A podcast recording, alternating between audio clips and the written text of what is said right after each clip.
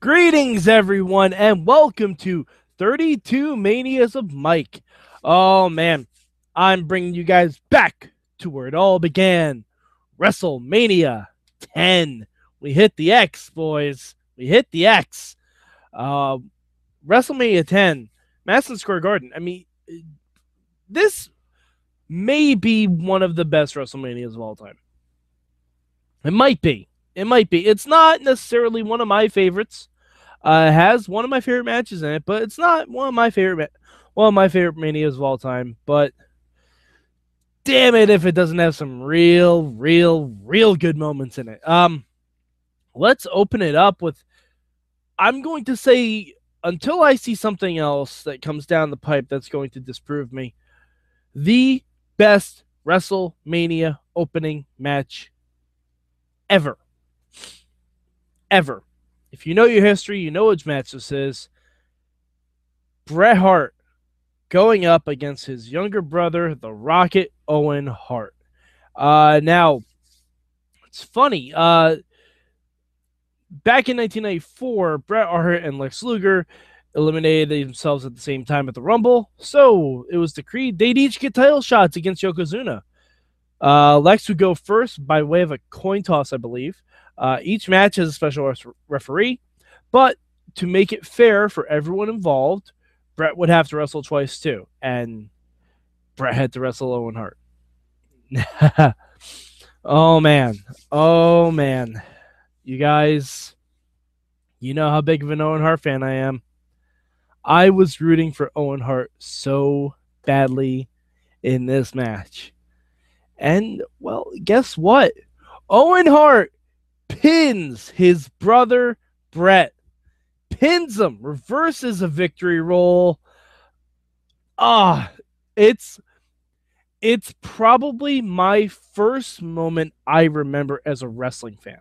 The whole Owen Hart Bret Hart stuff I loved so much. When Owen Hart turned on Bret Hart at the Rumble in '94 in their uh, tag team match with the Quebecers, I cheered. My little sister cried. I cheered because I was like, yes, that's awesome. I like the heels growing up. Go figure. Uh, but yeah, if you've never seen Owen Hart versus Bret Hart at WrestleMania 10, the fuck is wrong with you? Find it. Sign up for the network for the free month, literally just for this match. It's worth it. But yeah, uh, let's let's move along to something not as stellar, putting it lightly. Uh, the second ever mixed tag match in WrestleMania history: Bam Bam Bigelow and Luna Vachon against Doink the Clown and Dink. Now, if you guys don't know who Dink is, he is a midget dressed like Doink. Um, he would not be the first midget clown to come out with Doink. He would not be the last. Well, actually, okay, he was the first, but he would not be the last. Um, I believe Survivor Series this year.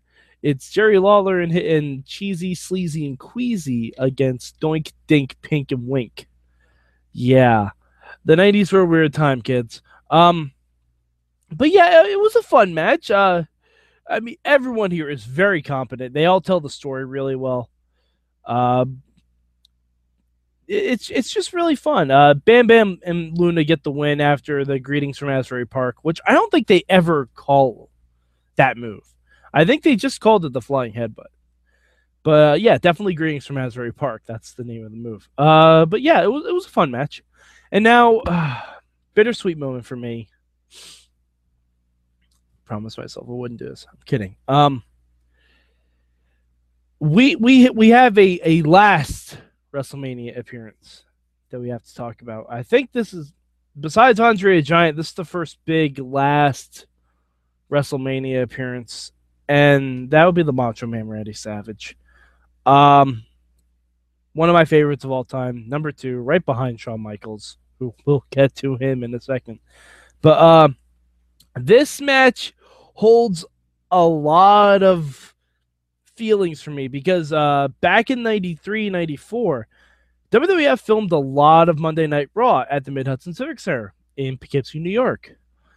your boy Mad Mike went to a lot of those shows. In fact, if you, look, I guarantee you, if you look up some of those old Raws on the network, I'll post a link uh, with all the Raws that were filmed here. If you watch those shows, you'll see little Mad Mike. Um, there, there's no beard, the hair is a little bit longer, and it's scooched to the side, but the facial structure is pretty much the same thing. You'll definitely see me in the crowd a lot at Raw back in 93 94 and i got to witness the heel turn of crush. Crush was uh, i mean if you remember wrestlemania 9 he was big kona crush big shaka bra you know like he was long flowing golden locks really bright obnoxious leotard and i got this is like the first heel turn i saw in person the first one i've ever seen in person and crush beat the shit out of the Macho Man. Beat the shit out because Macho Man was on commentary during Raw. Macho Man was on commentary WrestleMania 9. Crush dragged Macho Man back in the ring. Uh, and the reason I remember this so vividly is one of my buddies who I went to the show with actually reached under the guardrail and stole Macho Man's hat. That's a true story. That's absolutely fucking true. Um, I don't think he ever gave it back. I don't know exactly what happened to it. I haven't spoken to him in years, but we always remember that moment. It was really pretty nuts. Uh but yeah, so Randy Savage and Crush and they had a cool stipulation. I think we could bring this back. Personally, I'd love to see it brought back. A Falls Count Anywhere match at WrestleMania, which I know, hardcore match. Fine, we've seen that. But this had a bit of a wrinkle in it.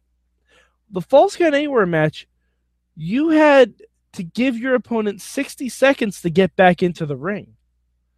I think that's a cool concept. It's kind of like a Texas death match ish.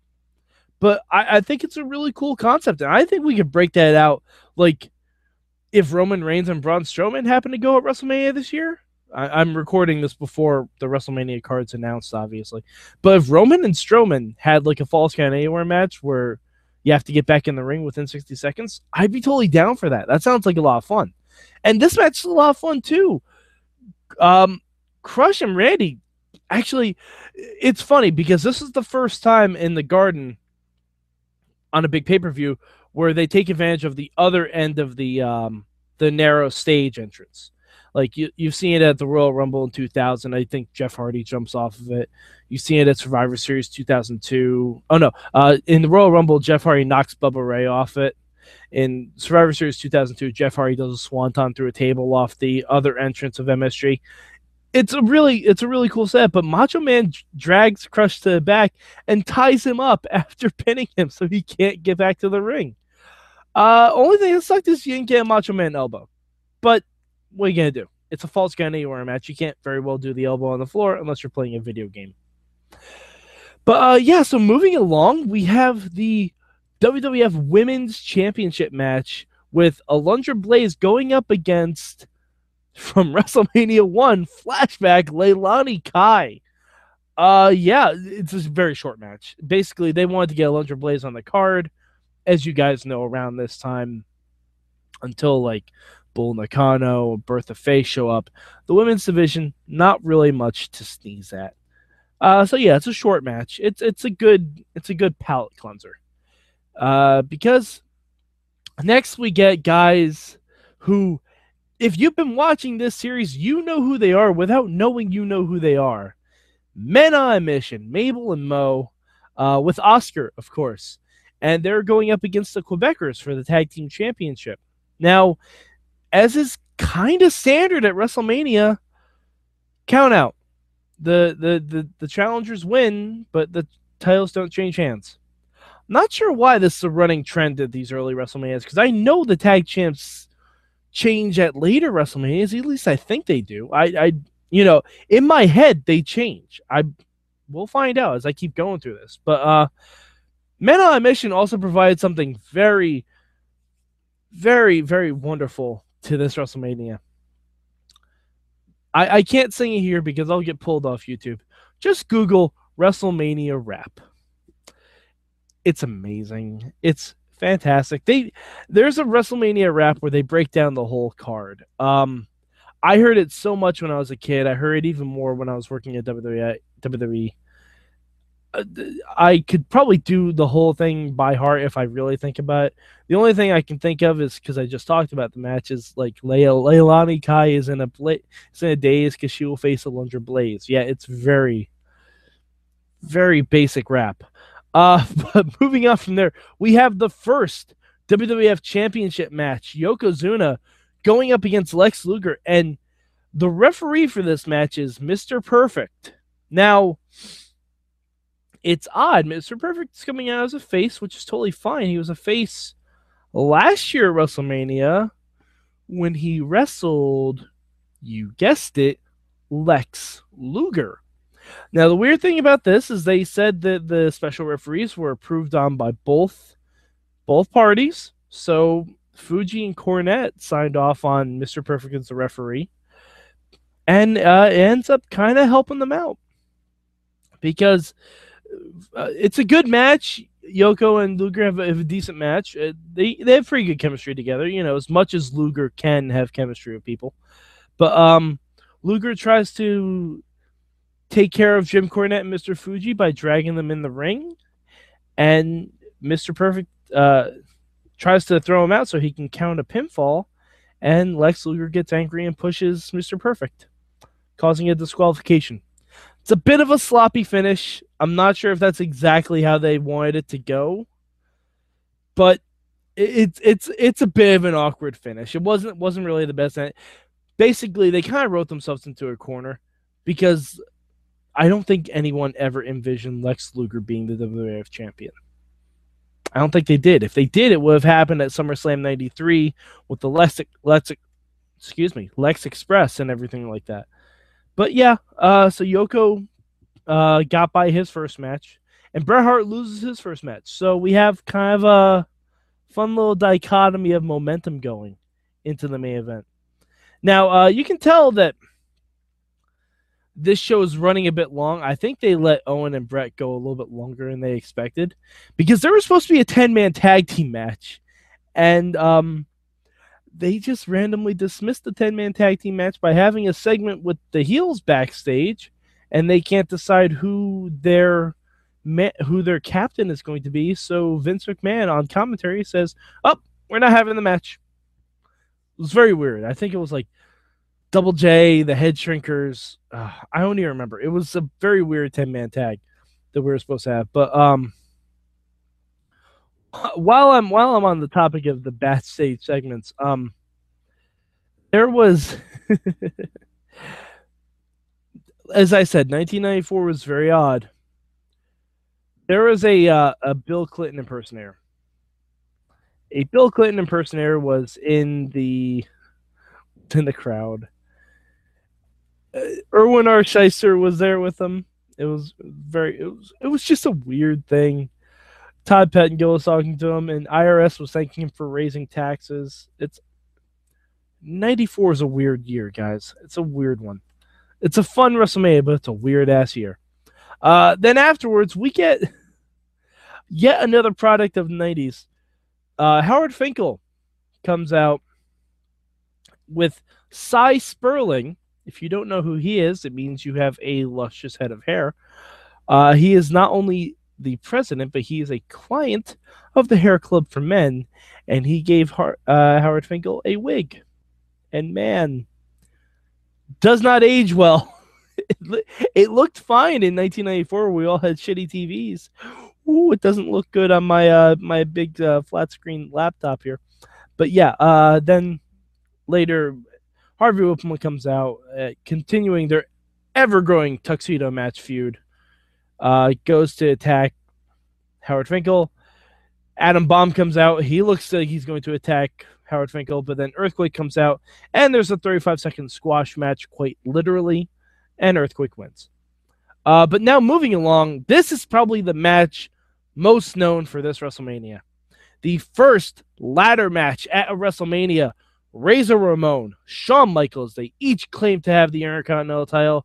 Let's hang them up and we'll fight. If you haven't seen this match, again, the fuck are you waiting for? I'm guessing you've seen this match. This match is amazing. by far one of the best intercontinental title matches of all time. I'd say it's better than Savage Steamboat, personal preference. Um, but yeah, uh, Razor, Razor and Shawn just they're in sync with each other. They know exactly what the hell they're doing, and damn it, it's a really great match. And Razor gets the win. Uh, Shawn Michaels also introduces a new move to his arsenal. It is called the bare ass elbow drop. So uh, for you ladies, if you wanted to see what made Shawn Michaels the Heartbreak Kid or a heartthrob or something like that, uh, go back to this match. You, you might get somewhat of an idea. That or just look up various Playgirl sites. Anyway, uh, by the way, there is a very funny segment with um, Shawn Michaels hitting on Rhonda Shear and then immediately getting ousted by Burt Reynolds. It reminded me very much of the Archer episodes with Burt Reynolds in them. It's fantastic. It's really, really good. But um, moving on to the main event of the evening Yokozuna, Bret Hart, with special referee Rowdy Roddy Piper. Uh, it's a good match. I don't. It's not as good as their WrestleMania nine one. It's not. Um, I think Yoko's a little bit more worse for wear at this point than he was in uh, '93, but they still managed to have a really fun match. Bret doesn't get the sharpshooter on him. In fact, as what happens with a lot of Yokozuna matches, he's going for the banzai drop and slips off the ropes kind of a lame finish, but Bret Hart gets the pin and becomes your new WWF champion. And I have to say, right here is where one of the best moments in WrestleMania history happens. Um, all the faces come in. Lex Luger comes in, and shakes his hand. Piper comes back. One, two, three kid comes in, shakes his hand. Um, bunch of guys come in. You know, they, they hoist Bret up on their shoulders, and then the last thing you see is Owen Hart the jealous little brother just standing in the entranceway looking at Bret. He thought he'd finally climbed out of his brother's shadow, and Bret wins the title that night. Ah, it's so good. It's so good. This is probably one of the best early storylines of the 90s is the Bret and Owen stuff. It's really good. And neither of them are especially great on the mic. Owen gets a lot better in later years, but damn if it's real it's really it tugs on your heartstrings. It's very very emotional. All right, uh so yeah, WrestleMania 10. Next up is WrestleMania 11, I believe the Hartford Civic Center and I believe this is also the one where we have New York Giants great New York Giants great Lawrence Taylor in the main event against Bam Bam Bigelow. Ooh, should be a fun one because I remember this Mania not being very good. Uh, but uh, we we will see what happens with it. And um, so uh, if you want to hit me up about comments about WrestleMania 10, hit me up at MadMike4883 on the Twitter machine. Leave comments on this YouTube feed. Hit, hit me up on face on the Facebook group, on the Mayhem Show Twitter. Hit up the hashtag MM you know, just let me know what you got going on, and I will be sure to uh, keep in contact with you guys as we continue through this WrestleMania history. And I'll see you guys at WrestleMania 11.